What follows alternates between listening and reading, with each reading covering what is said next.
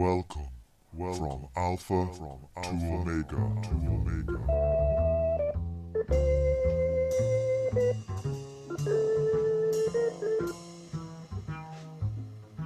Hello, and welcome to the 16th episode of From Alpha to Omega.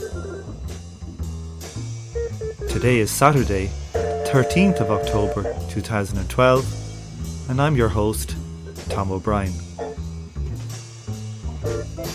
This week we talk to the farmer and permaculturalist extraordinaire, Paul Wheaton. This episode is sponsored by Joe the Drummer, Nikhil D, and the very generous James H. Thanks very much for the kind words and the dough. If you too would like to help keep the show as financially stable as a stable table, please click on the donate buttons on the podcast website. Today's guest, Paul Wheaton, is a farmer and permaculturalist currently trying to buy a new farm up in Montana. He runs the world's most popular permaculture forums and website, permies.com. He is also a prolific podcaster over at richsoils.com and has just returned from his Symphonies in Seed and Soil speaking tour. So let's join the conversation as Paul tries to tell me what exactly permaculture is all about.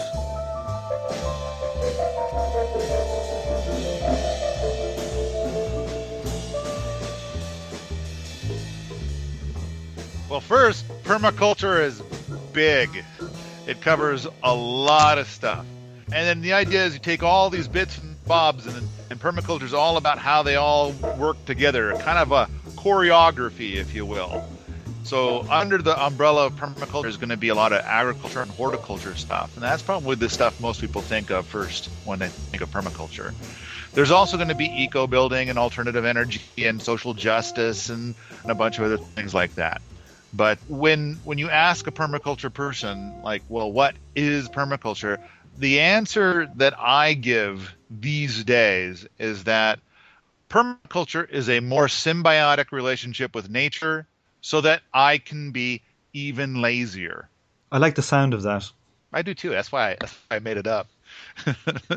so, how does it make it easier? What are the general typical types of design that that comes into this? Oh boy, there's so many different angles that you can go at. So I'm going to go at agriculture, uh, horticulture for a moment.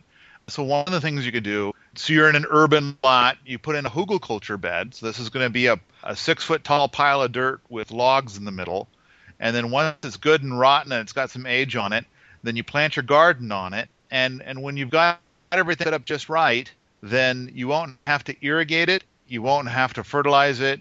All you got to do is harvest. It will even reseed the annuals itself it's kind of like a gift to your future self. Yeah, you put in a lot of work setting the thing up, but in the future, all you got to do is harvest. I mean, most people when they have a garden right now, then they're out there futzing with it every weekend in order to be able to get food to come out of it. But with permaculture, the idea is is that no more futzing, just the harvesting. So it's energy light. You could say that. I mean, different. There's there's a, a variety of different things. So if you want to talk about energy, then uh, let's talk about building a Wofati. So here you're going to build yourself a home that uh, uses thermal inertia. So basically uses the heat from the summer to heat the building in the wintertime. And so, you know, you mentioned energy, eco building and uh, alternative energy uh, are some of the aspects. I don't know about over there in Great Britain, but over here in the, the United States, three quarters of our energy use homes is for heat. So if you combine in this whole thing about you know a lot of these wars are based on energy i think i just saved the lives of millions of people ta-da damn i'm good so how do you how do you store heat for an entire season in a building in the example of the Wofati, uh, some people call it a thermal flywheel. You're going to build a structure in such a way that it has sometimes referred to as an umbrella. And so you're going to have a, a whole lot of dirt under the umbrella that you're going to keep dry and you hold it next to the building. Now, keep in mind the whole thing that people would do with underground homes. Now, Wofati is not an underground home, but with the underground homes, the thing that they're trying to do is they're trying to tap in to the Earth's thermal flywheel, where, uh, like here in Montana in the United States, uh, when you go down 20 feet, the, the Earth stays a constant temperature all year long of 54 degrees. And that's the average temperature that we experience throughout the year. Um, so it just holds at 54. So then the underground folks, what they're trying to do is, is like, okay, well, we're going to build down deep enough so that they kind of connect to that thermal flywheel. Therefore, their walls are always 54 degrees. And what they try to do is to say that the advantage is is that when it's really cold outside. Oh, and by the way, when I say 54 degrees, you're probably thinking, "Wow, that's really hot." That's Libya. Fahrenheit. Fahrenheit. So then our not using the metric system, that's our that's like the only culture we have. Don't take that away from us. I'm afraid I have no idea what 54 degrees works out to be in Celsius. It's kind of mild. I'd say 12. Okay. I believe you. I trust you on that one. The the guys that are doing the underground homes, they're going to say, well, now when you go to heat your home, you only have to, to raise the temperature a few degrees rather than having to raise the temperature a whole lot because outside it's so much colder than that. Because outside it's below freezing. That's what they try to say. And and so basically the idea is the same kind of thing, only you set the temperature of the thermal flywheel. So you'll set it to room temperature, and then because it's at room temperature and it stays at room temperature all year, it's going to be holding the making the room much warmer in the wintertime and much cooler in the summertime. And I'm trying to say this without mentioning exact numbers of degrees. So hopefully it, it, it works on your end as well as mine. so, how did you get into permaculture? I know that, like many folks, I got bit by the gardening bug a long time ago. so I think it was 1993 or so that I uh, decided that I wanted to have a garden. And then uh, I tried, and everything uh, died. And then I, I became absolutely obsessed the next year that I was going to have a garden and my stuff wasn't going to die. So I read over a hundred gardening books. A hundred. A hundred, yeah, and uh, that's that sounds kind of a, like a metric number, doesn't it? base ten. yeah, base ten. Yeah, and so I, I read all these gardening books, and I was just I was just obsessed. But anyway, the obsession went on and on and on, and eventually I bought 80 acres, and I'm doing some stuff there, and I called it a full farm ecosystem where systems feed systems feed systems.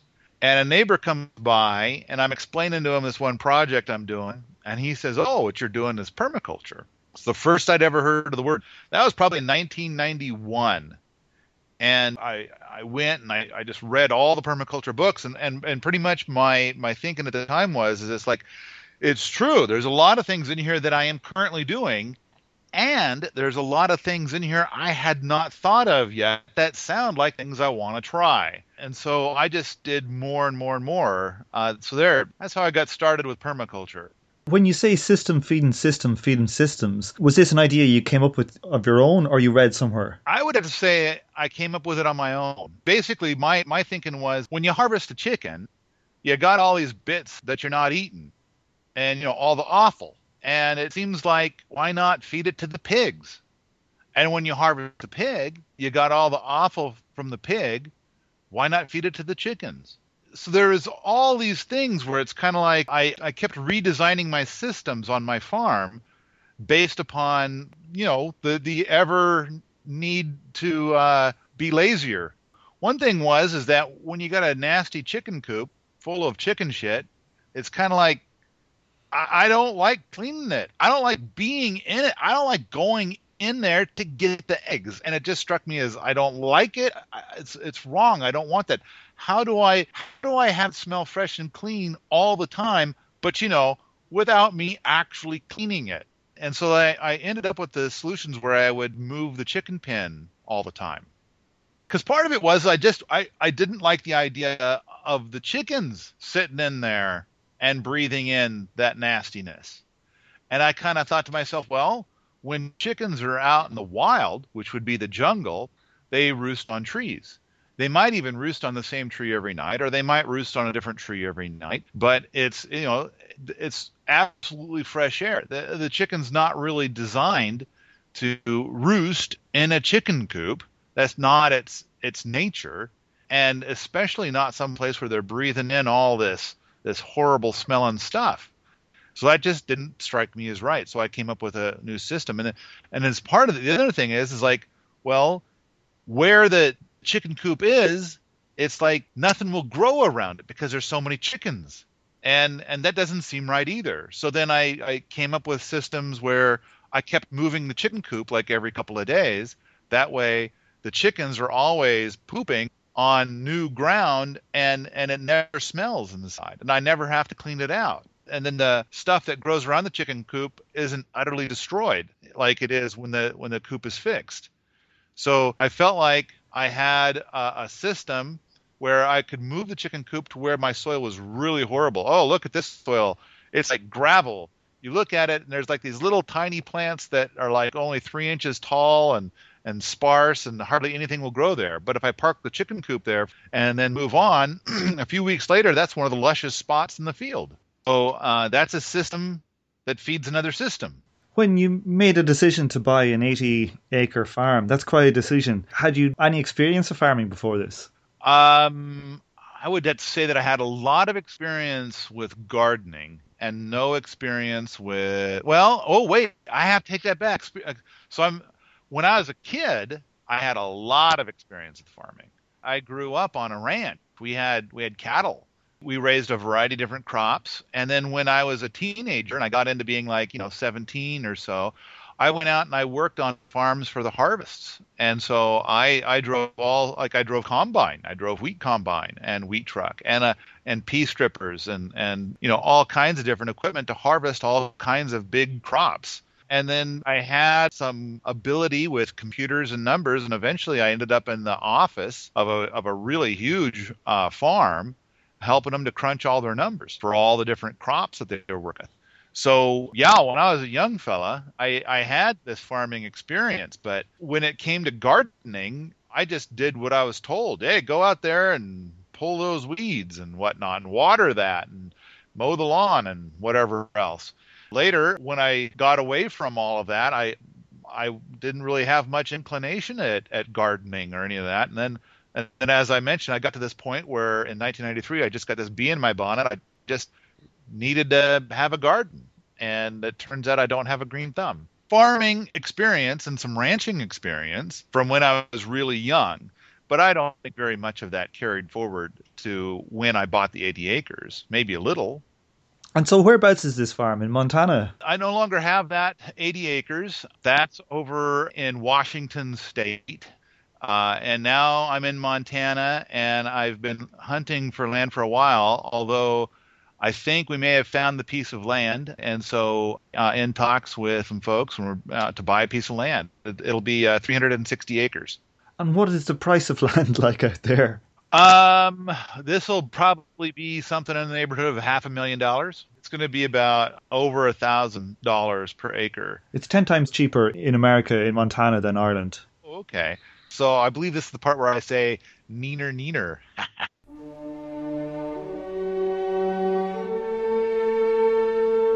Joke on your candor!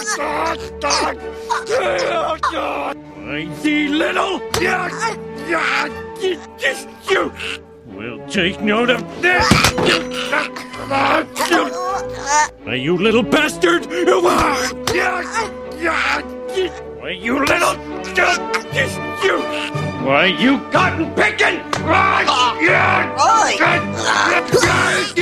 You strangle your child? Uh, yeah, but he's cool with it.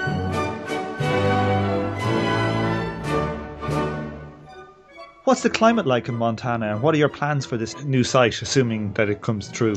Well, uh, I think in Montana, where I mean, of course, uh, Montana comes from uh, I think a Spanish word meaning a mountain. This is the Rocky Mountains. This is some mighty high country here, and can get pretty cold here. We we experience a lot of this stuff where it gets too cold to snow.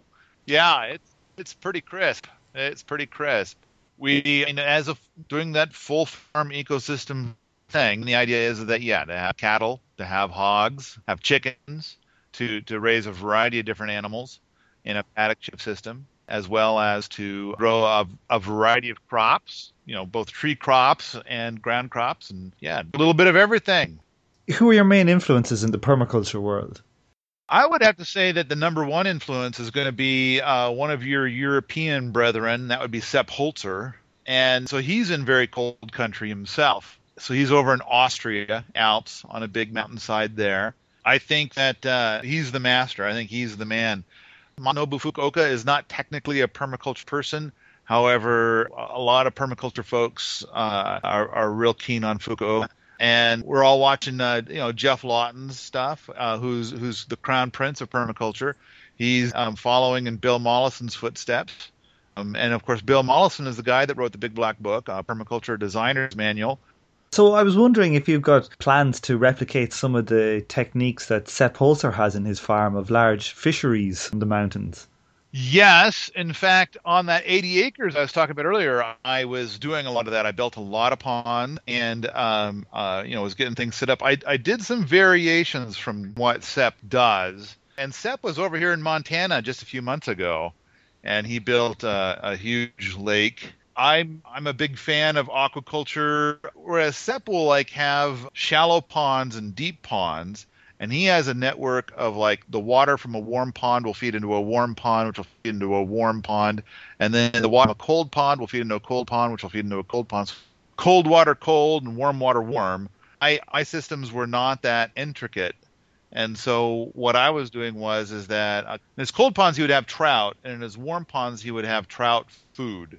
And what I did was is that on on my pond design, I liked to add a finger onto the pond that would run along the hillside and and be the spillway. And and so what I would say is that the the main part of the pond, the bowl of the pond, is where it's cold and deep for the trout habitat, and then the finger that would run off would be which would be shallow, would be the uh, the trout food habitat and so then the the trout and the trout food would be in the same body of water.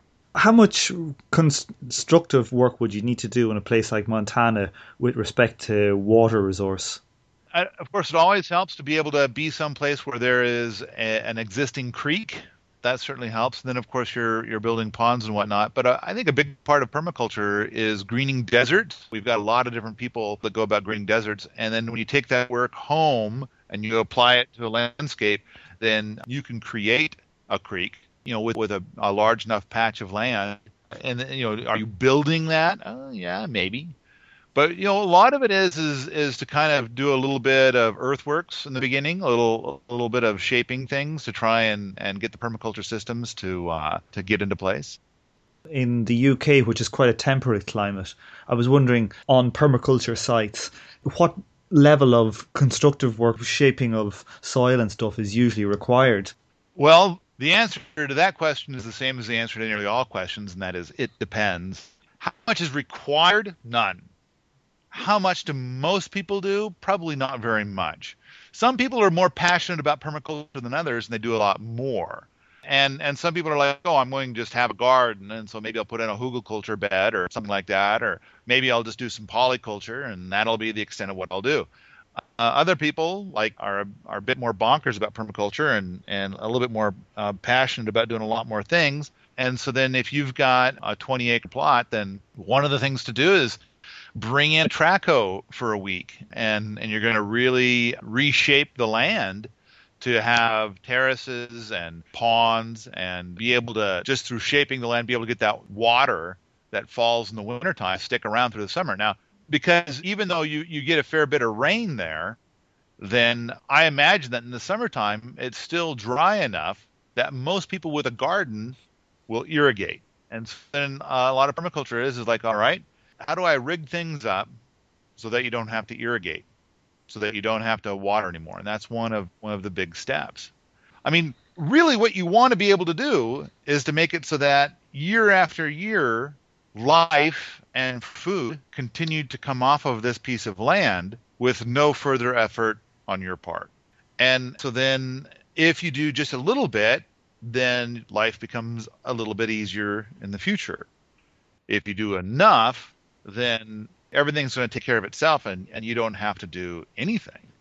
So let's say you buy a 100 acre farm and you want to permaculturize it up. How much of an initial large scale effort is there, and how does it taper off, say, over 20 years from the initial work?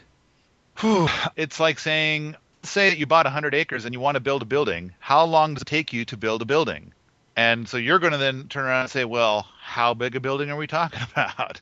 And are we going to build a shitty building or are we going to build a really nice building? Let's say we take your mantra of I want to be able to be as lazy as possible. How lazy can you get compared to, say, a normal farmer who is doing normal standard farming? Well, I think that's a great comparison because it's kind of like a normal farmer might get to this piece of raw land. It hasn't been touched in 100 years, let's say. And then you get there and it's kind of like okay your normal farmer is going to say well i need to flatten it out. I mean it's covered with all these trees and all this brush and all this stuff. So i'm going to go in there and i'm going to rip out all that organic matter and put it to a great big pile and burn it. Then i'm going to go in there with a huge plow and i'm going to i'm going to just you know plow it up and i'm going to get it to be super level and homogeneous. Whereas a permaculturalist is going to be more like trying to leave as much of that in place as possible. I think a permaculture person isn't going to burn anything just to make it go away. The only reason a permaculture person might burn is to heat something. But if it's a if it's a piece of land on a bit of slope, a permaculture person might say, okay, I want to go through here and I want to put in a terrace because if you're in a colder climate, you're going to prefer terraces over swales. And then I'm going to go and put in a terrace and I'm going to try and make it so that when the water flows downhill, I'm going to hold it here. I'm going to I'm going to hold the water. I'm going to hold the the soil. Any soil that might be trying to leave my property, I'm going to check it right here. And then on the terrace, you might put on some hugelkultur beds or something like you. And then and the terrace won't be perfectly level. The terrace will kind of have some up and down shapes, thus creating edge. And so then the overall idea is going to be to try and think of ways to be able to hold water on the on the land longer and also hold soil and improve nutrient availability and also uh, uh, create edge so that way you can have more diversity of things growing there. In, on your previous farm, how productive was it and how would it compare, say, with the output of a standard industrial farm? Well, I would have to say that the farmer before me had probably 50 acres in production out of the 80 for hay.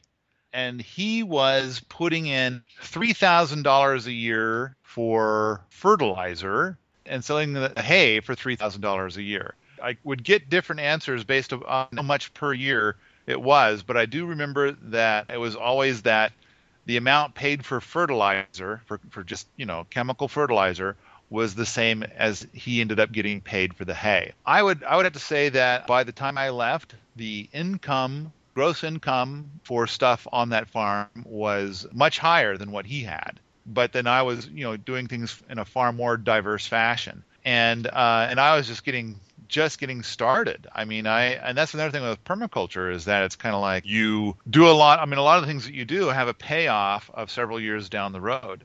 So like uh, on the last year I was there, I had put in a lot of terraces and ponds, but I never got to, to experience any income from those things. I think the you know one of the big things that I was starting to get really good at was turning out to be a large income stream was hogs. And it just it just seemed like my way of raising hogs turned out to be a, a, a real profitable path. And on that particular piece of land, I mean, that's something that I think is really important with permaculture also. I mean, you're going to try and, and come up with 40 or 50 different income streams, you know, food crops. It's hard to tell in advance which one's going to be the one that does well. So, surrounding me, not very many people were raising hogs. A lot of people were very insistent that hay is the crop. And when I bought the farm, it came with the equipment, and it was a lot of hay equipment, and there was nothing for hogs but hogs are what really did well. And I think that in in time, I, I would have uh, really done great with aquaculture. But you know, you, you, it's like you got to try it and see how it does.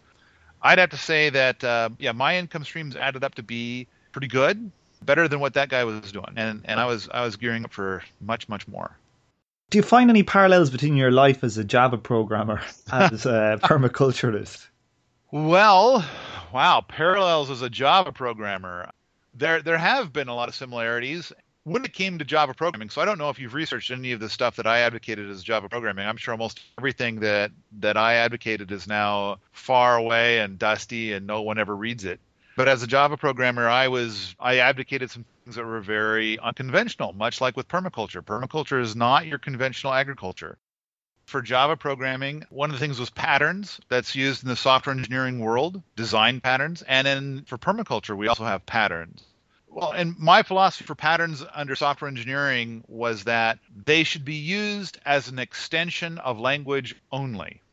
And there were these patterns books and people were turning to these patterns books and they were trying to do things like saying the patterns book says these patterns are good and those patterns are bad and so therefore the thing to do is is like for all software design let's make sure it's packed with lots and lots and lots of patterns and so a lot of engineers would develop a piece of software and and talk about it with great pride because it has this list of patterns inside of this component and i really think that that's twisted and I think that there's a similar sort of a thing going on in the world of permaculture where sometimes people will say you have to do it this way because it's the so and so pattern. You know, you have to have this pattern. Pattern fetish. Something like that, yeah. And and I and I just kind of think like, you know, I think that the best thing to do is like if you're trying to talk to another software engineer and you say the singleton pattern, the other software engineer knows what you're talking about.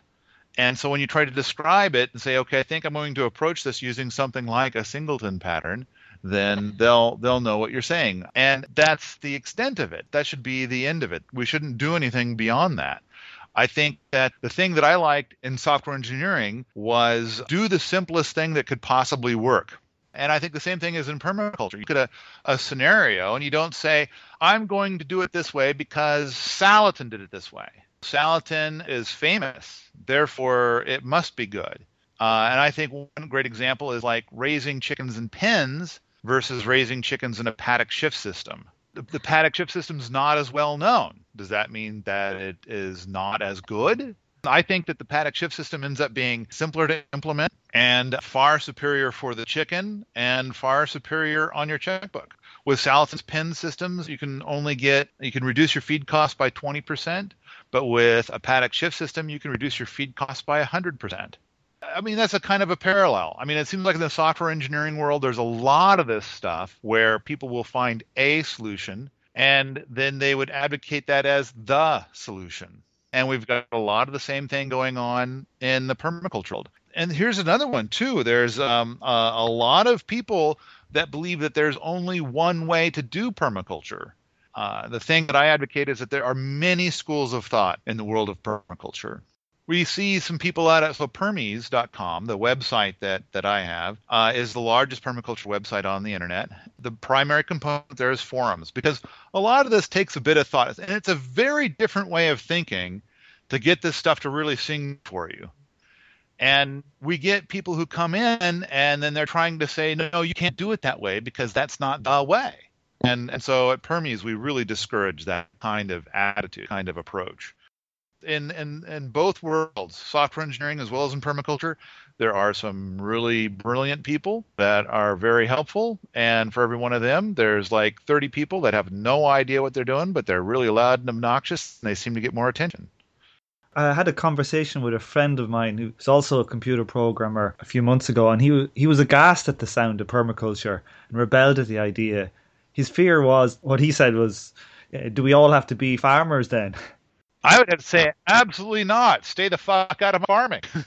no, I here here's what I see. I see that there are hundreds of thousands or maybe even millions of people who desperately want a connection with the land and want to be on the land, but they don't have the opportunity. And so I, I think that there's a lot of people that are not that guy who want this, but there's not a path for them. And so they're feeling deprived. Hey, we know what? Uh, we need people to buy this food. I, here's another thought too. I mean, like right now, for a lot of conventional farmers, they go out, they get their crop, they take it down to Crop Storage Inc., where they're going to sell it. The farmer doesn't sell it. The Crop Storage Inc. sells it. And then the farmer, you know, they'll, they'll say, well, we're going to try and sell your stuff here in a couple of months. Well, you know how much we sold it for, and then don't forget to pay the storage fees. About 10% of the farmers out there end up paying more for storage fees than they receive in payment for the food, for the food that they raised. So they're actually farming and going into the hole. So then let's ask your friend if he's okay with that. You know, farmer goes out, works all year, makes negative money, and then you ate the guy's food. You could say, well, then that guy, that farmer is a dumb fuck. He shouldn't have done that. I would agree with your friend if your friend would say that. Right. So we need to we need to improve the systems, but the systems are kind of set up so that a lot of farmers are certain that there's only one path to be able to sell the food, and that path is through these conventional channels where the farmer ends up getting paid zero. A big part of permaculture is is to try and, and, and do a lot of this in a different way. I think if your friend doesn't want to learn anything about permaculture, that's fine. Permaculture uh, has a great reliance on, on technology. What are its views on industrial production? When Sepp Holzer was in town, of course, Sepp only speaks German. And here in the United States, we're kind of arrogant and limited, I guess. Most of us only speak English. I know I, for one, I don't know any German. kind of leaning on these and these translators pretty heavy. So there's a fellow there, and and he's trying to ask a question, and Sepp's not getting it. And then Sepp moves on to other things, and the fellow comes and he asks me this question, and he says, "All right, so I've got twenty thousand acres, and currently it's in farm production, you know, pumping out all this food for all these people." And says, "How do I get twenty thousand acres to pump out the same amount of food or more using permaculture?" So I think this is a great way to answer your question is to, you know, use this guy's question. And I said, here's what you do. First thing is, is you divide that land into 10 2,000 acre chunks. Then you take each 2,000 acre chunk, you divide it into 10 200 acre chunks. And then for each 200 acre chunk, you have somebody who's responsible for that chunk. And, um, that person, you know, will probably want to have 19 other people helping them out on that chunk of land. Then one day you say, uh, we're going to fill a semi truck with potatoes. We're going to take it in and we're going to sell these potatoes. We need everybody to bring in potatoes tomorrow morning at 10 a.m. and have them to the truck. So then basically each person that's in charge of 200 acres is going to go out that morning with their peeps and pick a bunch of potatoes, put them up in the boxes, and get them to this central point. And there you go. There goes a truckload of potatoes. Now, when you manage 20,000 acres, in a currently commercial agriculture system, you're going to have probably about 40 or 50 people working that land with a lot of really big equipment. And you're going to be probably making about five to nine passes over the land each year as you take different pieces of equipment across. So, you know, you're going to go and disc the land, you're going to go and seed the land, you're going to have another pass for fertilizer, another pass for some kind of pesticide. You know, you might till it several times. You might do some sort of other weeding. You might do who knows what. And if there's some sort of problem, you're going to have a pass over the whole crop, you know, to try and mitigate some kind of problem. You know, the pass you take the equipment through and you harvest it, et cetera, et cetera, et cetera. Whereas in a permaculture system, your time is going to be spent dominantly in harvest. But harvest is a bigger job because you're doing it by hand. Now, granted, for a lot of crops, they have to be harvested by hand, even in the most commercial systems. But then in those cases, they go out and it's a monocrop, and, they, and it's all in rows, and they just walk down the row, and they walk very, very slowly, and pickety, pickety, pick, pick, pick, pickety, pick, pick, pick, pick, pick, pick. Whereas in a permaculture system, we're going to use a lot of polyculture. So you never grow anything in a monocrop. You're not going to grow anything that's going to be like, you know, one massive field of carrots or one massive field of tomatoes. It's nothing like that. It's going to be like you're going to go down your rows, which are going to have interesting shapes, and they're not going to be straight lines and you're going to say, okay, today we're harvesting potatoes. So I'm going to go dig some potatoes here, and I'm going to move 10 feet down and dig some more potatoes. I'm going to move another 10 feet down and get uh, some more potatoes. And that's how I'm harvesting potatoes today. And then I'm going to, you know, take these potatoes in and come back here and get some more potatoes. And so it is a slower process. Maybe overall, oftentimes, it doesn't take quite twice as long. But you didn't have to do all those other passes. And you didn't have to pay for that combine and the tractor and all that huge giant equipment, which also needs to be maintained and needs fuel and things of that nature.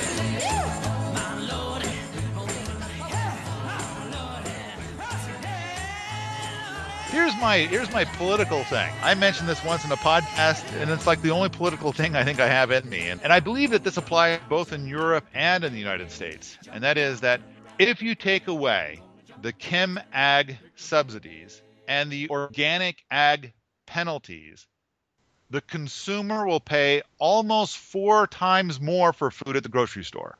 Does that make sense? So, right now, if you go down to your local grocery store that's not an organic grocery store, you go down to your grocery store and you go to buy food. You go buy bread and cookies and crackers and, and whatever else it is that your grocery store has to offer. You, you go and you buy it, there's a certain cost to it. But it turns out that the government is subsidizing that. So they'll have like three or four different layers of subsidy going on to make far cheaper than it really is. If you took away all those subsidies, all that food would cost about four times more, three and a half times more on average. Things that are corn based are going to be like four or five times more. It's subsidized. You're paying for it with your taxes. Let's say in any given year you spend $1,000 on food from the grocery store. If it were not subsidized, then that food would cost $4,000. In the meantime, right now, if you were to go out and, and for that same food, if you buy only organic, then rather than spending $1,000 a year, you would probably spend something like $1,400 per year. But if you took away the organic ag penalties, it would probably be something like only $1,200 per year for organic food. So now compare $1,200 per year to $4,000 per year. So if there was no penalties and no subsidies, then it would be $4,000 a year for ChemAg food or $1,200 per year for organic food. How much cancer can be tracked back to that ChemAg food? And in the world of permaculture, we think even organic isn't very good. We think organic is lame. When when you're trying to talk about politics and trying to tie in politics to a lot of this stuff, I think there's a there's like the biggest one right there is is when you start trying to talk about chem ag is so subsidized. And when people go out and they make their choices at the supermarket and they effectively, as Michael Pollan puts it, vote with their fork, they're voting for chem ag food. But it's not a real fair vote. The the deck's been stacked. They're cheating. It's not a level playing field. How much of a role has peak oil played in your designs or in your decision to go into farming? Oh, not all that much. I mean, granted, I think if you sit down and you start thinking about peak oil thoughts, and you start thinking, you know, oh no, the price of a gasoline for a vehicle is going to be uh, eighty dollars a gallon, and it and it does seem to me that the the solutions end up being dominantly you want to have acreage and, and permaculture system in place. I mean, when you start thinking those thoughts, the solution does seem to end up being permaculture and homesteading combined. On part of my tour that I was on, uh, one of the presentations they had me give was carbon footprint, urban versus rural. I put the carbon footprint stuff into a bigger set, which I called an eco footprint, because I also felt like carbon wasn't the only issue. Pollution is like another really big issue, and there's a variety of other issues that, that get worked into that. And then when you start talking about urban versus rural, there's um, a lot of things that you can do in, in either space. But then when you come right down to it, you're going to nudge ahead when you're rural, in my opinion. But when you try to compare somebody who's doing a good job urban versus somebody who's doing a lousy job rural, well, then yeah, urban wins. My theory, my philosophy is that it's going to be rural. Thanks very much, Paul, for coming on the podcast today. Thanks for having me, Tom.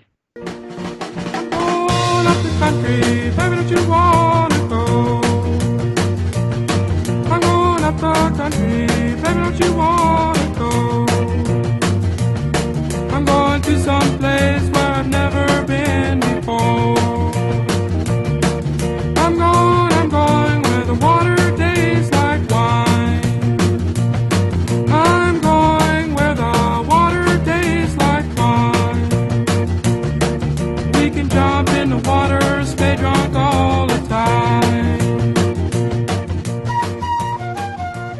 this episode, you heard the theme tune The Order of the Pharaonic Jesters by Sun Ra and his orchestra, and Homer Simpson, attempting to choke the life out of Bart and that cotton picking Cletus Spuckler, accompanied by Johann Strauss II's Blue Danube.